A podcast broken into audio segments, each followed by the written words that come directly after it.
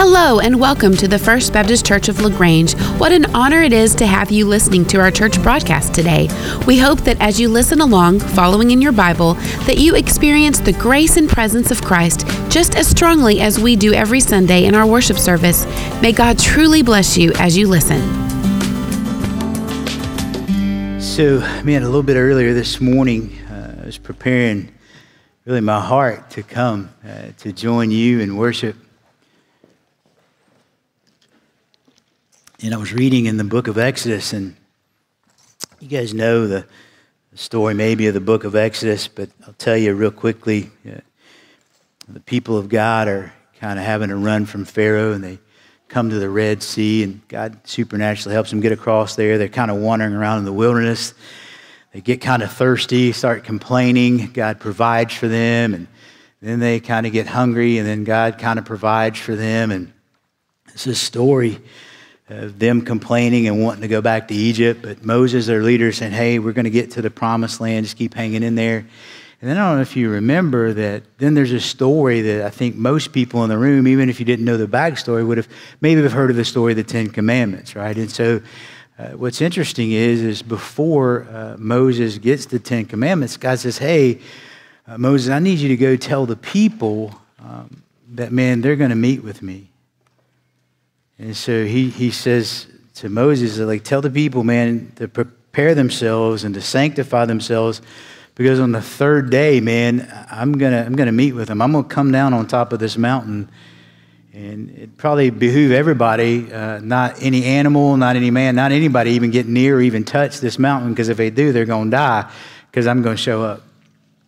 And what's interesting is the people uh, say to Moses, Man, Moses, we'd rather hear from you than we'd rather hear from God.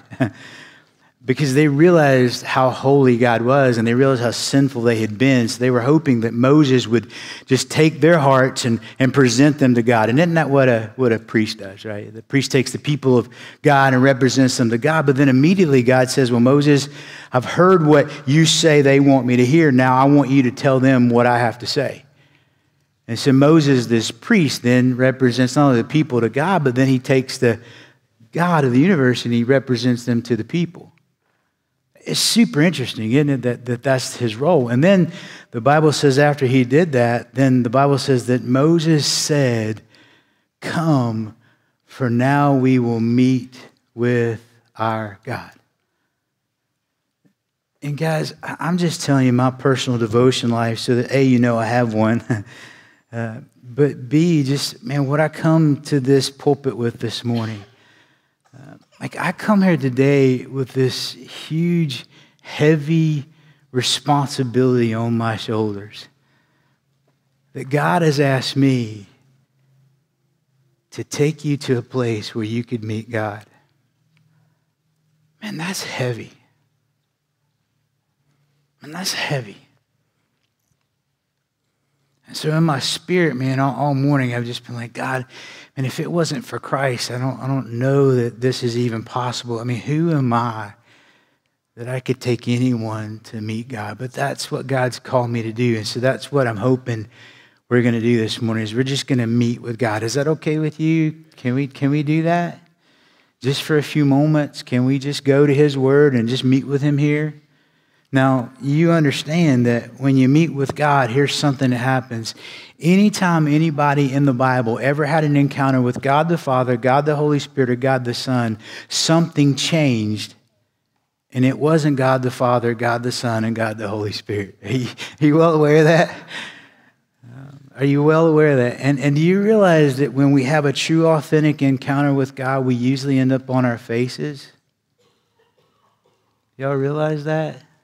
So, so, like I said, you're ready to meet with God. You're like, yeah, we're all in, but are you sure?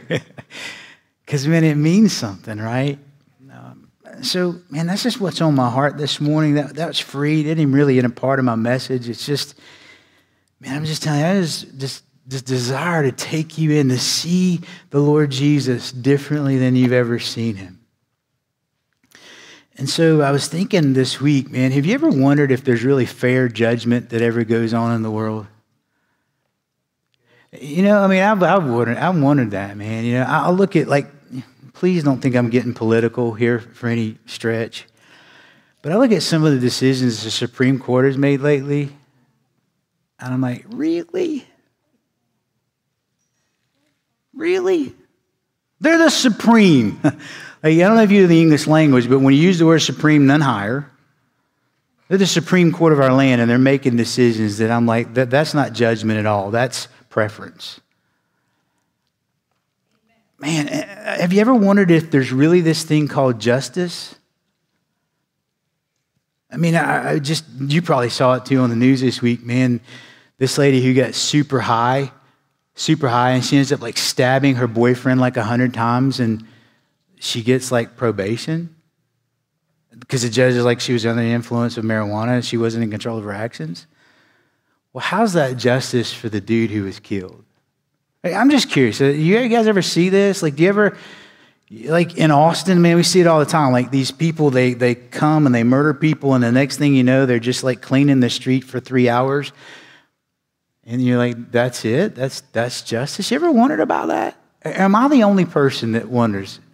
To have anybody be willing to just raise your hand and say, Steve, I get you. Anybody? Okay, I just making sure I knew who I was preaching to this morning. Um, how about this, man? Have you ever, down deep inside of your heart, really said, when are the wrongs that ever been done to me, when are they ever really going to be made right? Man, I've got family members that have been abused, and I know that when I, when I sit and talk with them, that's one of the questions they say. Because here's usually what happens, right, in abusive situations. And if this is you, I'm not shaming you. I want you to understand, I understand how you feel. But typically, they're afraid to turn in their abuser. And so then their abuser gets to go on and on and on. And then later on in life, when they're older and that person's much older and ready to die, they're like, well, we might as well not bring it up now. And it's like that person never had to pay and justice was never done. And they're just living in that. You ever, you ever wondered, man, is, are the wrongs ever really going to be made right? Is it something that's in your soul? Um, and then, you know, isn't it weird that even in our judicial system, you can wait for years before you're ever punished? Like justice sometimes it takes a long time to you. Like, why can't some justice just be immediate? I think that's why some people take the law into their own hands, right? Because you're like, I'm not going to wait uh, right? I'm just going to do this thing. We're going to get this over. But, but justice seems to take really a long time. And then here's the other thing that inside of my soul I begin to really question is, is man, is there ever going to be a permanent solution to all this? I mean, we're just going to have to endure unfair judgment, a sense of justice never coming, this sense that, that maybe my, my wrongs will never be made right. Is, is there ever going to be a permanent solution to it all? Or is this just something we're going to have to endure forever? If you've ever debated those things, then man, I've got I just got some really good news for you today.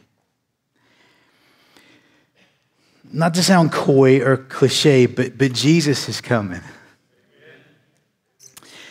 And when Jesus comes, judgment's going to come.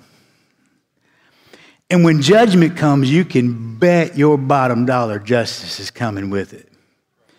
And when justice comes, it's because Jesus is coming. And when Jesus comes, then it's all going to be over. And we will experience joy like we've never known it before. And we'll never have to worry about injustice again. Isn't that a good word? I mean, that, that's, that's, that ought to get you up this morning. I mean, you ought to, we ought to take up another offering right there. And that's preaching without preaching, frog. That's what that is. So, so here's what I've been telling you in Daniel chapter 7, if you've been paying attention. The king is coming and he's going to set up his kingdom and he's going to be crowned as king of kings. And he's, when, he, when he does that, when, when that happens, when Jesus comes and, and he's crowned as king, some things are going to happen. And we looked at that. We started this journey last week. So I'm going to be reading this morning out of Daniel chapter 7. We're going to read verses 9 through 14 just one more time. So, if you have a copy of God's Word, you can bust that bad boy open to Daniel chapter 7, looking at verse 9. If you don't have a copy of God's Word, there's some in the seat pockets underneath the chairs, maybe around you. Feel free to, to use those. And then for those of you who really just want to read it like I'm reading it, it'll be on the screen. But let's do this. Because we came to meet with God, and because God's going to speak now from His Word, can we just stand in reverence for the King's words? The Bible says in Daniel chapter 7, verse 9, it says, I kept looking until what? Some thrones or what? They were set up, and the Ancient of Days took his seat, and his vesture was like white snow, and the hair of his head was pure wool, and his throne was ablaze with what, church? Ooh, man, its wheels were a burning fire. For some reason, Johnny Cash just went through my brain. I, I you know, I just don't know why. Wayne, can you help me? Anyway, all right. But a river of fire was flowing and coming out from before him, and thousands upon thousands were attending him, and myriad upon myriads were standing before him, and the court sat. And then read this next line with me. And the books were opened. And then I, I, kept looking because of the sound of the boastful words which the horn was speaking. I kept looking until the beast was slain, and, and its body was destroyed and given to the burning fire. And as for the rest of the beasts, hmm, their dominion was taken away, but an extension of life was granted them for an appointed period of time. But then I kept looking in the night visions, and behold, notice these words with the clouds of heaven. One like a son of man was coming, and he came up to the Ancient of Days and was presented before him. And to him, this one like the Son of Man, to him was given dominion, glory, and a kingdom that all peoples, nations, and men of every language might serve him. His dominion is an everlasting dominion which will not pass away, and his kingdom is one which will not be destroyed. Oh God, be pleased, be pleased as we celebrate who you are and who your son is. And we pray it in Jesus' name. Amen. You may be seated. Here's what we learned last week. I don't know if you're paying attention to last week. If you weren't here last week, hey, no worries. You can go back and listen to that message. But here's a quick summary Judgment comes as Christ is crowned because of his Father's flawless purity. So, so when Christ is crowned, judgment is coming with that. Why? Why? That's the question. Why does that happen? Why does judgment come when Christ is crowned? Because his father is flawless in his purity. We read verses 9 and 10 about this ancient of days. His vesture was white like snow. His head was pure wool. The throne was ablaze with flames. And there was this burning fire. And these thousands upon thousands were attending him. You see, God the Father, the ancient of days, is the judge. The courtroom is set, the books are open, and everyone who's never received Christ's forgiveness, everyone who is opposed to now Christ being the king and his kingdom being set up, will be judged. But why? Why is this happening this way? Because the Father, the Ancient of Days, is flawless. He makes no mistakes because he does everything according to the books that were opened. He's incredibly pure. He's incredibly holy. That's what the white signifies. He's the only one who is so pure, so holy, and so sinless that all the heavenly hosts are there worshiping him.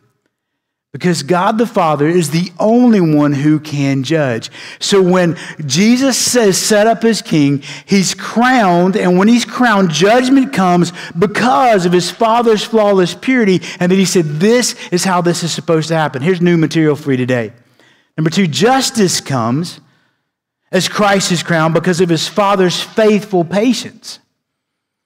Justice comes because of his father's faithful patience. Look in verse 11 and 12. He says, Then I kept looking because of the sound of boastful words which the horn was speaking. And I kept looking until the beast was slain and its body was destroyed and given to the burning fire. As for the rest of the saints, their dominion was taken away, but, but an extension of life was granted them for an appointed period of time. Now, we unpacked a lot of that in a previous sermon, so I'm just going to give it a really kind of a drive by. But the little horn in verse 8 is still mouthing off as the vision now reverts back to him. This arrogant braggart is boasting and is framed, it's framed here, this boasting by two God focused poems, if you will. But then suddenly, just like kind of out of nowhere, this, this beast is just taken out. The beast is killed and his body is destroyed and given over to the burning fire. In other words, turn out the lights, it's over. And it's just that quick. It's just that simple. Again, we looked at that a couple of weeks ago. So if you want more information, go back and look at that message. But in contrast to the fourth beast, the others had their authority removed, but an extension of life was granted them for a certain period of time. So Babylon, Medo Persia, and Greece, even after losing their dominion, they continued to exist and live as a part of the kingdoms that conquered them. They were a shadow, yes, it's true, but they were still there, but in a much diminished sense. So God, listen, God was more patient and gracious with them as he had been with any of the other nations and kingdoms throughout history. But not so for the Roman Empire as it comes to its fullest and greatest expression with the little horn, the Antichrist. When God judges the little horn, the last remnant of the empire is going to be annihilated. So look down in verse 26 of Daniel chapter 7.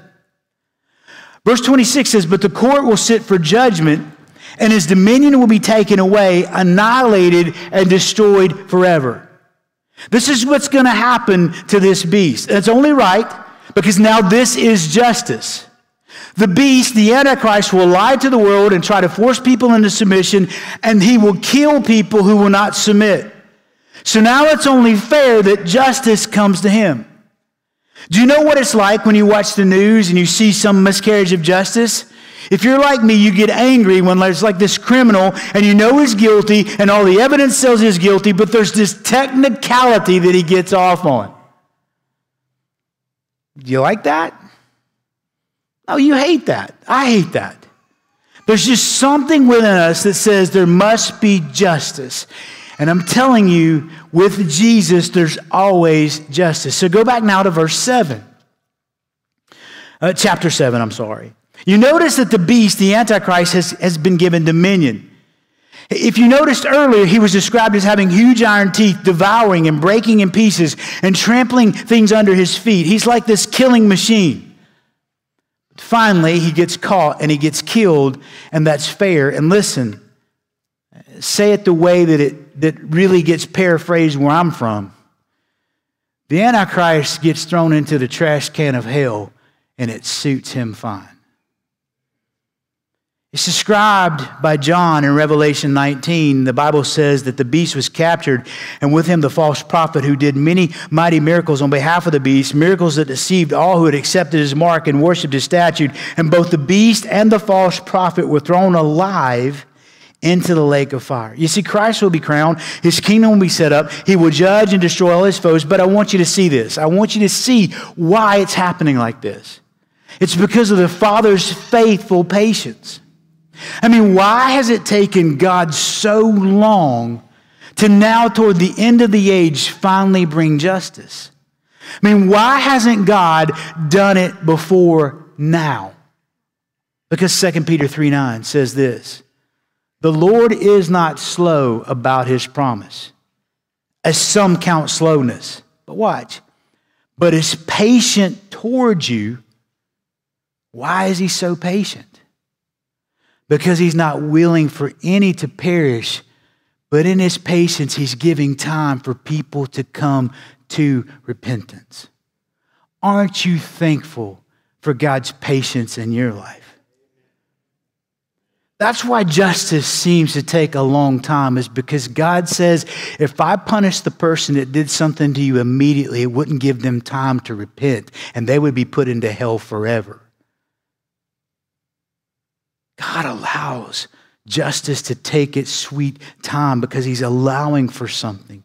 In Galatians 4 4, it says, When the fullness of time came, God sent his son, born of a woman, born under the law. Here's what I'm trying to tell you. At the right time, God in his patience took thousands of years to send the, the Messiah. And then he's going to take probably, well, it's 2,000 more before he's going to send him back to bring justice. That's because God is so patient. Justice comes when Christ is crowned because of his Father's faithful patience to allow people to repent before he brings justice. That leads me to say this. Judgment comes as Christ is crowned because of his Father's flawless purity. Justice comes as Christ is crowned because of his Father's faithful patience. But thirdly, Je- Jesus comes as the Christ who is crowned because of his Father's foreknown plan.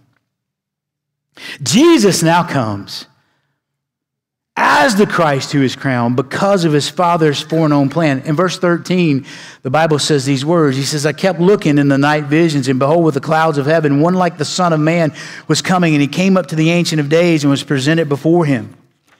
And to him was given what? Dominion, glory, and a kingdom that all peoples, nations, and men of every language might serve him. His dominion is an everlasting dominion which will not pass away, and his kingdom is one which will not be destroyed. Now, in the vision of Daniel, which is primarily focused on the Ancient of Days, comes in another person, another figure, one who is like a Son of Man. I believe from study and from other people way smarter than me that this is none other than the Lord Jesus himself. Jesus applied this title, Son of Man, to himself. But see, Jesus is doing that, I believe, in a direct reference to Daniel's prophecy. I don't think it was some kind of accident that Jesus called himself the Son of Man. I think, in effect, what Jesus was saying to the nation of Israel is, I am the one whom of Daniel spoke. He called himself the Son of Man multiple times. That was his favorite designation for himself. And I believe every time he said it, he was saying to the Jewish people alive at the time he lived, he said, if you understood what Daniel was saying, you'd make the connection. I am the Son of Man who was brought then in that prophetic picture to the throne, to the Ancient of Days to receive the kingdom. And so I think Christ was purposely linking himself back to Daniel's prophecy. Let me tell you why, just for a minute. It's very interesting to me that Jesus uses this title. Now, watch. He uses this title in reference to his second coming. You might not have ever noticed that. And that's the title that's used here for his second coming.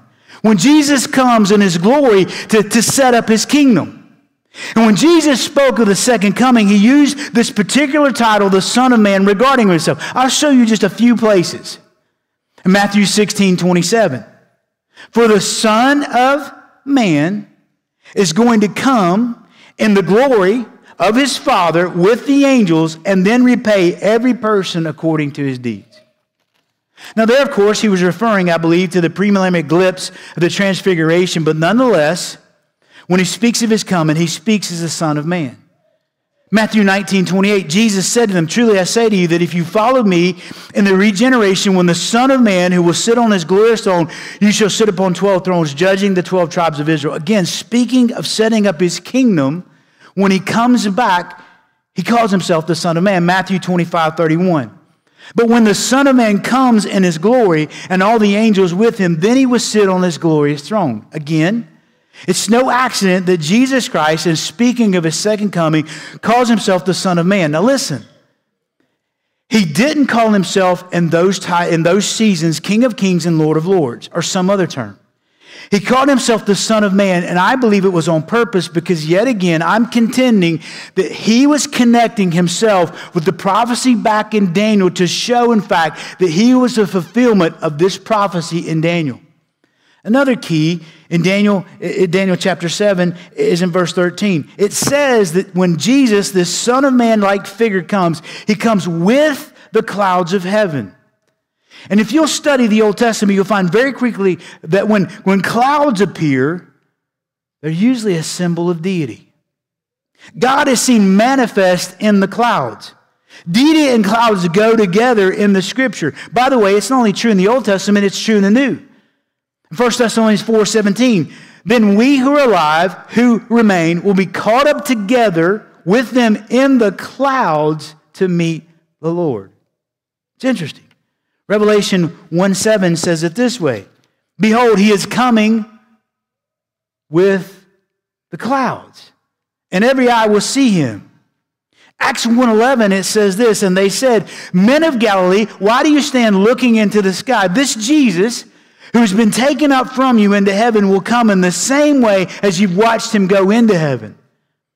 When Jesus ascended into heaven, they watched him go, and two angels appeared.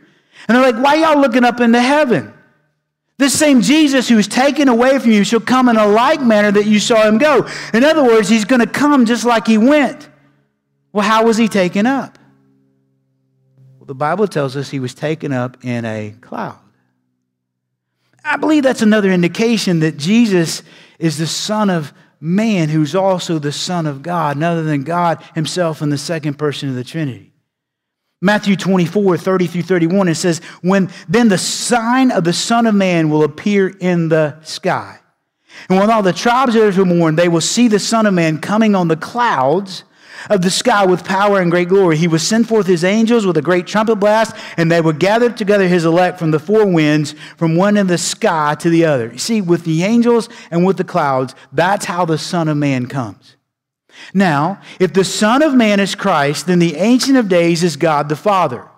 For it is God the Father who gives the kingdom to the Son of Man. In Revelation 4 and 5, it is God the Father sitting on the throne who holds in his hand the title deed to the earth. And it is the Son who comes and takes it from the Father. The Father gives the kingdom to his Son. And so we have God giving the kingdom to his Son, the great and glorious crowning of Jesus Christ. Jesus Christ comes as the one who is crowned because this is the Father's foreknown plan. In case we haven't made it clear, let's just look at some, some other things. Let's just look at a few other things. The second coming of Christ, when he comes as king, is dealt with 1,845 times in the Bible. You think God might have known about it. That means that, I don't think y'all tracking with me. That means that one out of every 30 verses in the Bible either mentions the second coming or Jesus coming in the last days. One fourth of one fifth of all Scripture refers to it. Seven out of every 10 chapters in the New Testament refer to Jesus coming again. For every one mention of his first coming, the second, mention, the second coming is mentioned eight times. For every one time the atonement is mentioned, the second coming of Jesus is mentioned twice. You know why? Because Jesus is coming as the one who is crowned because of his Father's foreknown plan, and he wrote it down in the book, and he told Daniel what to write so that you and I could know it too. Jesus personally referred to his second coming 21 times. And no less than 50 times in the Bible, we're told to be ready for his coming. You see, I'm just trying to tell you, DC Talk said it best. People get ready because Jesus is coming. Now, somebody might say, I can imagine in a crowd like this, especially if Wayne Tony is in the room. Somebody might say, well, why, why is Jesus coming? Uh, somebody might ask, you know what, he, he came once. Why didn't Jesus just stick around? I mean, why did he have to come and then he have to go? I mean, we've been waiting like 2,000 years and he ain't come back yet. So, so why didn't he just stay? Why did he come and then why did he go? Well, you know the answer to that. You just didn't know that you did. Because the first time he came, he came with a purpose, and that was to deal with sin. But the second time he comes, you know what he's going to do? He's coming to take over. He came to die on a cross the first time to take away our sin. And then he went back up into heaven to give people a chance to believe in what he did and that's why he's waited 2,000 years, because it goes back to the judgment and justice because of God's patience. Now, aren't you, aren't you glad? Listen, church. Aren't you glad Jesus didn't stick around and then just, just end this thing all in the first century? You wouldn't have been born, and therefore you ain't going to heaven. I don't know if you ever thought about that. See, some of us like, Jesus is taking too long. Oh, whoa! In whose opinion? We've got to be careful what we say sometimes. And understand that God, in his forbearance, man, knew the plan according to the Father's known plan, but he knew that he wanted to save you. Aren't you thankful that God has waited because it includes us and of all our relatives and all those people that you love? And you've been praying for, for God to give them a chance to, to repent and come to Jesus. Aren't you thankful that He hasn't come yet? But aren't you wanting Him to come now? You can hold those two things all at one time, can't you? But when he come time, comes back the second time, it's going to be different than he came the first time. The first time he came to deal with sin, and the second time he's coming, I'm telling you, he's coming to set up his kingdom and he's going to take over. He's going to take all the politicians, all the prime ministers, all the rulers that have ever ruled, and he's going to say, Y'all come here just a minute. Let me show you how this thing's done. And he's going to reign and rule and ever. But it's all because of the Father's foreknown plan. It's all going to happen according to the book. Now, watch.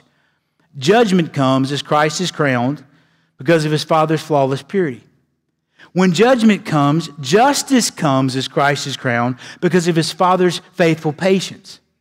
And you see, it's Jesus who's coming as the one who is crowned because of his Father's foreknown plan. Now, watch. This is how we get to this last point. Joy comes as Christ is crowned because of his Father's forever provision. Joy comes. Look in verse 14. The Bible says that all peoples, nations, and men of every language might serve him. And his kingdom is an everlasting dominion which will not pass away. His kingdom is one which will not be destroyed. Then skip down to verse 18. Verse 18 says, But the saints of the highest one, that's us, will receive the kingdom.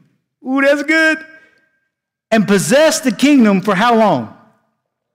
Forever, for all ages to come. Is that not something we're shouting about right there? See, not only Jesus come to set up his kingdom, but he's going to give it to me and he's going to give it to you. That, that, and it'll never be taken away. I think that's going to be joyful. Do you? I think that's something to get happy about. Why is this joyful? I, somebody I know, I get it, it happens almost every week. Somebody's going to say, well, Pastor, the word joy ain't in that verse. Where do you get joy from? Folks, it's joyful because the event that stops all the wars, all the violence, all the miscarriages of justice, all the things that don't get judged, all that will come to an end when Jesus steps out on the scene and sets up his kingdom. And what a day of rejoicing that's going to be. We finally get the kingdom. Do you see it in there? It's there, you just didn't know to look for it. When judgment comes, justice comes. And when judgment and justice comes, it's because Jesus has come. And when Jesus comes, joy has to come. People have marched for peace. People have, have visualized world peace. People have give up the peace sign. People write peace songs. People even put peace bumper stickers on their peaceful cars. But the last time I checked, it ain't worked. As far as I know, peace is only going to come when the Prince of Peace comes. You see, in New York City, there's a building called the United Nations Building. If you've ever been there, as you enter the building, there's written over the door, over the portals of that building, a scripture from Isaiah chapter 2. Here's what's written there in the United Nations. You'd think they've never heard of this, but it's there and they will beat their swords into plowshares and their spears into pruning hooks. Nation will not lift up sword against nation, neither shall they learn to make war any more. It won't happen because the United Nations comes together. It's going to happen when Jesus comes and sets up his kingdom.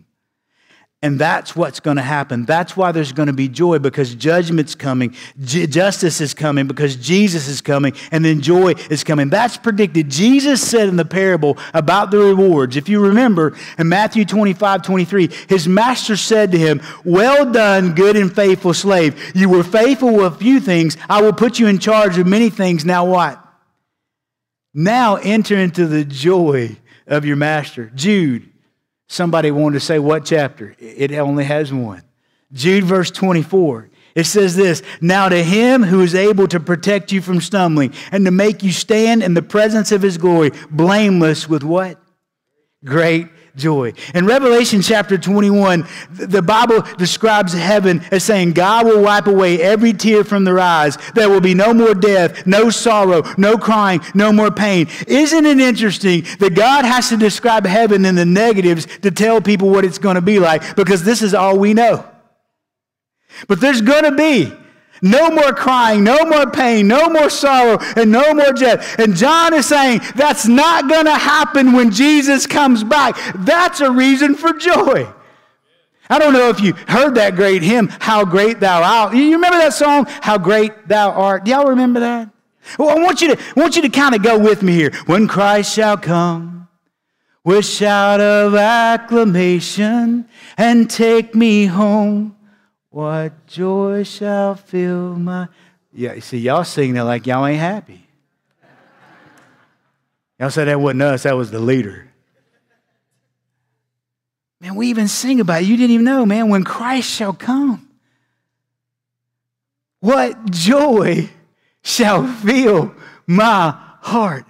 You see, when Jesus comes and sets up the kingdom, those of us who've trusted him for our salvation, we're going to possess the kingdom, and you and I are going to get to do some stuff, y'all. This is cool. 2 Timothy 2.12 says, if we endure, we will also reign with him. Mm, that's good. Revelation chapter 5, verses 9 and 10 says, says something crazy. Revelation chapter 5 says this. It, it's, it's awesome. And they sang a new song saying, Worthy you to take the book and to break its seals, for you were slain and purchased God, for God your blood, men from every tribe, tongue, and people and nation. You have made them to be a kingdom and priests to our God, and they will reign upon the earth. You know what we're going to get to do? We're going to get to work out the kingdom, y'all. We will be a kingdom of priests. So now maybe you know why I told you this morning. It was interesting to me. That's how God started my morning. God said, This is what priests do. Priests represent people to God, and they represent God to the people. Can you imagine what it's going to be like in heaven when every day you get to represent God to me, and I get to represent God to you. And it'll be that way forever and ever and ever and ever and ever. We will be a kingdom of priests unto our God. Always, always making him known.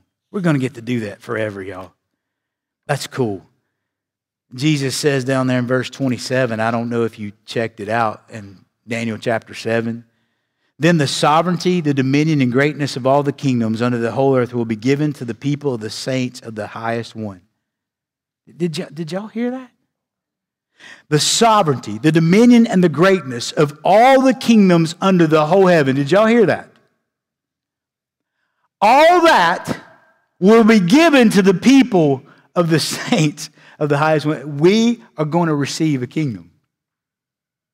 This is crazy. But don't misinterpret like some of our Mormon cultists do. We're not going to be given a kingdom, we're going to be given the kingdom. It's the kingdom of Jesus. We don't get our own, we get the one that He gives, which is His. And so I'm asking you to look ahead. That means you have to look ahead in the future and you're going to see the tribulation, and I know that freaks you out. There's some painful things coming. We might be seeing perhaps that we're entering into that pre time now. I don't even know. I, I, I, can't predict that kind of stuff. I just see some signs out there that it could be coming soon. I just know this no matter what your uh, end times theology is, no matter what your end time view of the world is, a lot of people say, well, we're going to be raptured out before the tribulation. Some people say the tribulation is going to happen. At the midpoint, we're going to get taken out. Some people say we're going to have to go through the tribulation and then we're going to get taken out at the end. I don't care what your view is, you better be ready to be wrong. And so if you think, which I lean this way, I lean toward a pre rapture, but I'm living as if I got to go through it. So, so I just want you to understand, you might have to face that, but, but check this. I want you to look beyond that to the end, at the coming of Christ, where that means finally the pain all ends. And I think the secret to live our temporal life is to live our eyes with our eyes focused on the next one. As one missionary prayed as I read through his journals, he said, God, stamp eternity on my eyes. C.S. Lewis, the great scholar, said, If I find within myself a desire that no experience in this world can satisfy, the most probable explanation is that I was made for another world. So I'm asking this morning, have you ever wondered why you have that anxiety? Wonder why you're wrestling here on this planet, that you're just never satisfied with what this place can give to you? It's because you were created for somewhere else. You were made to be a part of the kingdom. So that's why the joy comes because the Father's forever provision of his kingdom. Last week I talked about Daniel 7, kind of like going to a parade. Y'all remember that? Now, if you don't remember that, I'm, I'm presuming on you and I'm sorry. Go back and listen. But if you get to the parade down here in LaGrange, if you, you go to the parade at all, whenever I parade, and you get there a little late and you miss something, you can always run ahead of where you are and you can see what you've missed. Well, if you get to the parade and you find out that what you want to see hasn't come yet, you can just run to the back and see it before you see it. I'm headed somewhere. Y'all know it. but if you want to see the whole thing, you just get up in a helicopter. And you can see the end from the beginning before it even started. Daniel 7 is your helicopter ride about what's coming. And then if you get bogged down in the details, you just keep reading the book. You read a little bit further in the book and you can see what you missed. You read a little bit further back in the book, you can see what's coming. But if you keep Daniel 7 open, you're going to get the helicopter ride. And I'm trying to tell you, we ain't missed King Jesus coming. He's coming. He's in the back of the parade, but he's coming. And Daniel looks and says, The king is on his way. You want to see him? Just go back to Daniel 7 and you'll see him. Fair judgment is coming, so hang on. True justice is coming. Wrongs are really going to be made right. That justice you thought was taking too long is on its way. And the permanent solution to the injustices of this world in your life will come. Judgment and justice are coming because Jesus is coming. And when Jesus comes, joy comes in the morning. Would you stand with me and let's pray? Would my team make their way?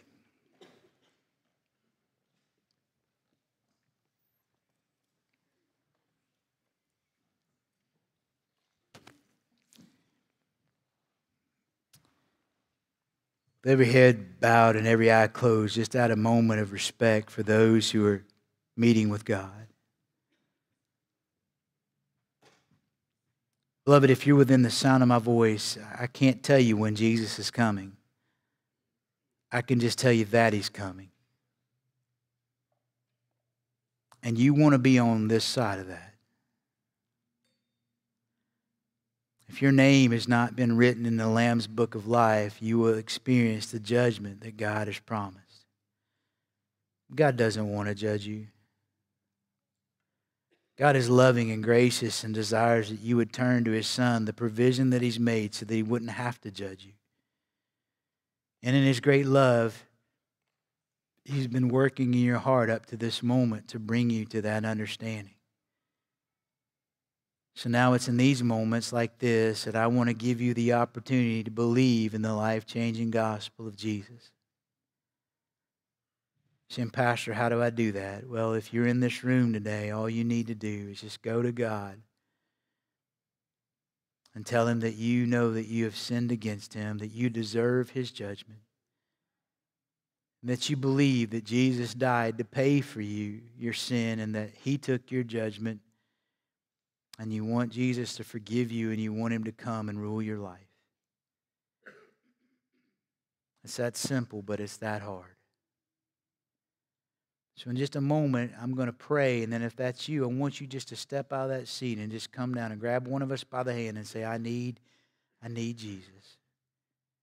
And we'll introduce you to Jesus. We'll give you that opportunity. Or maybe there'll be something else that you want to pray about. Maybe something else going on in your life. You just want us to pray over you and for you and with you. You can come out then. This altar will be open. You don't even have to come grab us by the hand. Holy Spirit, I pray that you would give us a greater glimpse of Jesus. Whatever it is you're calling us to trust you for, that we would obey. And I pray it in Jesus' name.